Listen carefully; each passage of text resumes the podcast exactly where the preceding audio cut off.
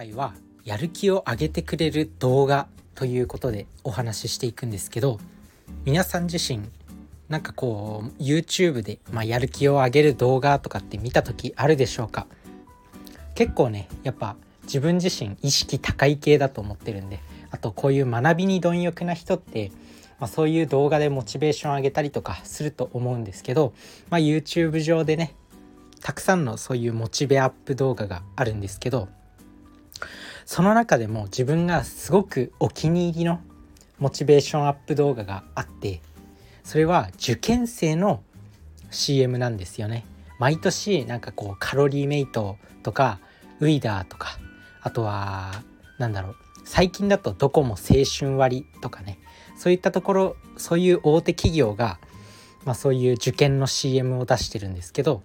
それを見るとめちゃくちゃモチベ上がるんですよ自分の場合は。でその中で一番お気に入りの動画があって「手のひらにはいつだって」っていうね、まあ、去年ぐらいかなあの Vaundy さんっていう有名な歌手の方の「ともしび」っていう歌が、まあ、メインの歌になっててその歌に合わせてまあ動画がこう流れるっていう、まあ、受験生の CM になってるんですけどそれが一番お気に入りなんですよね。で今ね最近 YouTube で検索してもう一回見ようと思ってで検索したらちょっと見れなくなってたんですよねもう多分公開が終わってしまったのか削除されたのか何なのか分かんないんですけどちょっともう見れなくなっちゃったんですよ YouTube では。でこれまだ是非気になるっていう人いると思う思うんでまあまだね見れる方法があったんですよ。それはドコモの公式の Twitter でまだ動画が残ってるんで是非見てみてください。この手のひらにはいつだってっていうまあ高校生の受験のこう物語の CM なんですけどすごくこう頑張ろうっていう気持ちになれる動画なんでそれをまあ見るといいと思います。あと音楽とね記憶って結構結びついていてやっぱなんだろう自分自身が例えばねもうなんだろう大人になって子供の頃よく聴いてた曲が街中で流れてきたりすると、まあ、その当時の映像とかその当時の思い出っていうのが蘇ったりしてくるんですよだから音楽とそういう行動とか音楽と思い出っていうものを結びつけておくとまあその音楽を聴いただけでやる気が出るとかその音楽を聴いただけでその状態に浸れるみたいな感じになれるんですよ。なので音楽を有効に使って仕事のモチベとかあとは集中力とか高められるといいと思います。で自分自身はこの Vaundy さんの「ともしび」をもうその受験のね CM で流れてるからこの「ともしび」っていう曲がもうやる気に結びついてるんですよね。この「手のひらにはいつだって」っていう CM をもう何回も何回も見たからすごくもう「ともしび」っていう Vaundy さんの曲を聴くともうやる気スイッチがカチッと入るように、まあ、転換されるようになりました、まあ、そんな感じで音楽と思い出を結びつけていこうっていうことでこの本当にねこの手のひらにはいつだってっていう CM もう YouTube 上では見れないんですよ。こんないい CM なのに。どうして消しちゃったのっていう感じなんですけど Twitter で動画が残ってました。まあ、自分自身 Twitter のアプリは入れてないんでブラウザで検索したんですけど、まあ、Twitter には動画残ってたんで、まあ、自分自身のねフォルダに保存しておきました。一応いつでもモチベーション上げられるように。もうねこんないい CM を作れるのすごいなって思います、まあ、人をやる気にさせる人を感動させる CM たった2分ぐらいじゃないですか CM って。その中でも人をこうやる気にさせてくれるものっていうのはすごくいいなと思います。やっぱ人間って良くも悪くも感情にねこう左右されるんでやっぱやる気が起きないっていう時には、まあ、こういう CM を見てやる気を出してモチベーションを高めていくのがいいんだと思います。そんな感じで皆さん自身もなんかねこういうやる気を上げてくれる動画とか持っておくと自分がこうモチベーション落ちた時とかにすごくあの起爆剤になってくれるのかなと思いますなので是非やってみてくださいそんな感じでまあ最近自分自身こういうやる気を上げる動画とかあとは感動する CM とかめちゃくちゃこう見るんですよね。で涙腺を崩壊するっていうのがなんか最近のストレス解消になってます。まあ、大人になって泣く機会とか涙を流す機会っていうのはなかなかないと思うんですけど自分自身は最近こういう感動する CM を見て泣くっていうのがマイブームになってます。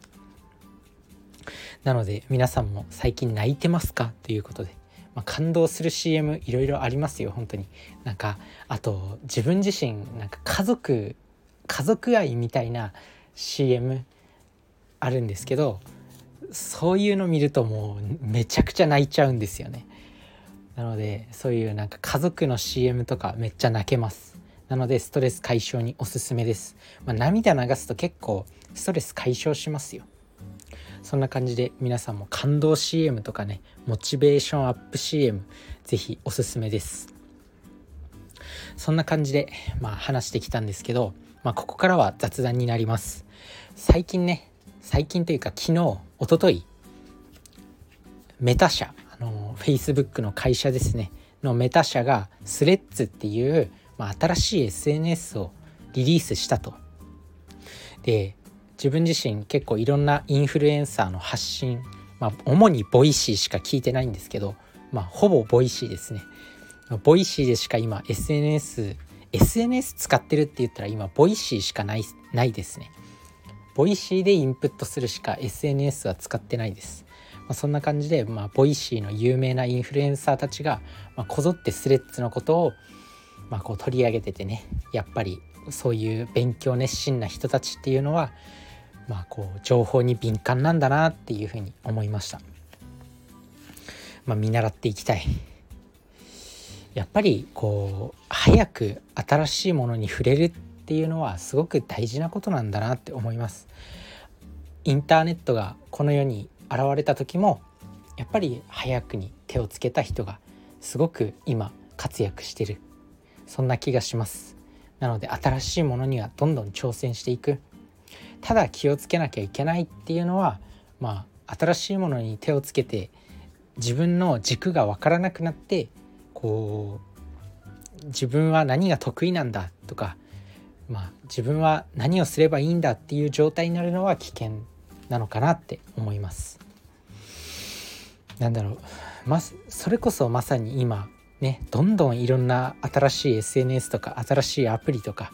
もう1日に100個ぐらい生まれてるんじゃないのっていうぐらいもうそのぐらい新しいものがどんどん生まれてくるんですけど、まあ、その中でねまあ主に目立ってる SNS っていうのは YouTube であったり TikTok、Twitter、Instagram まあその辺りじゃないかな。あと Facebook か、まあ、その5つぐらいが、まあ、目立った SNS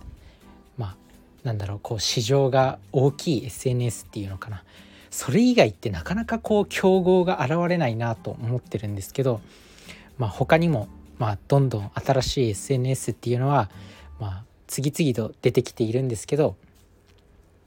まあ、惑わされずに何かこう自分の専門スキルっていうのは一個磨いておくのがいいんじゃないかなと思います。そんな感じでまあでもやっぱ疲れちゃいますよね。そんなに次々新しいの出てきたら。なのでまあ見極めつつ見極めつつ新しいものに触れていくのがいいのかなと思います。ということで今日はモチベーションアップの動画手のひらにはいつだって Twitter でまだ動画見ることができるので、是非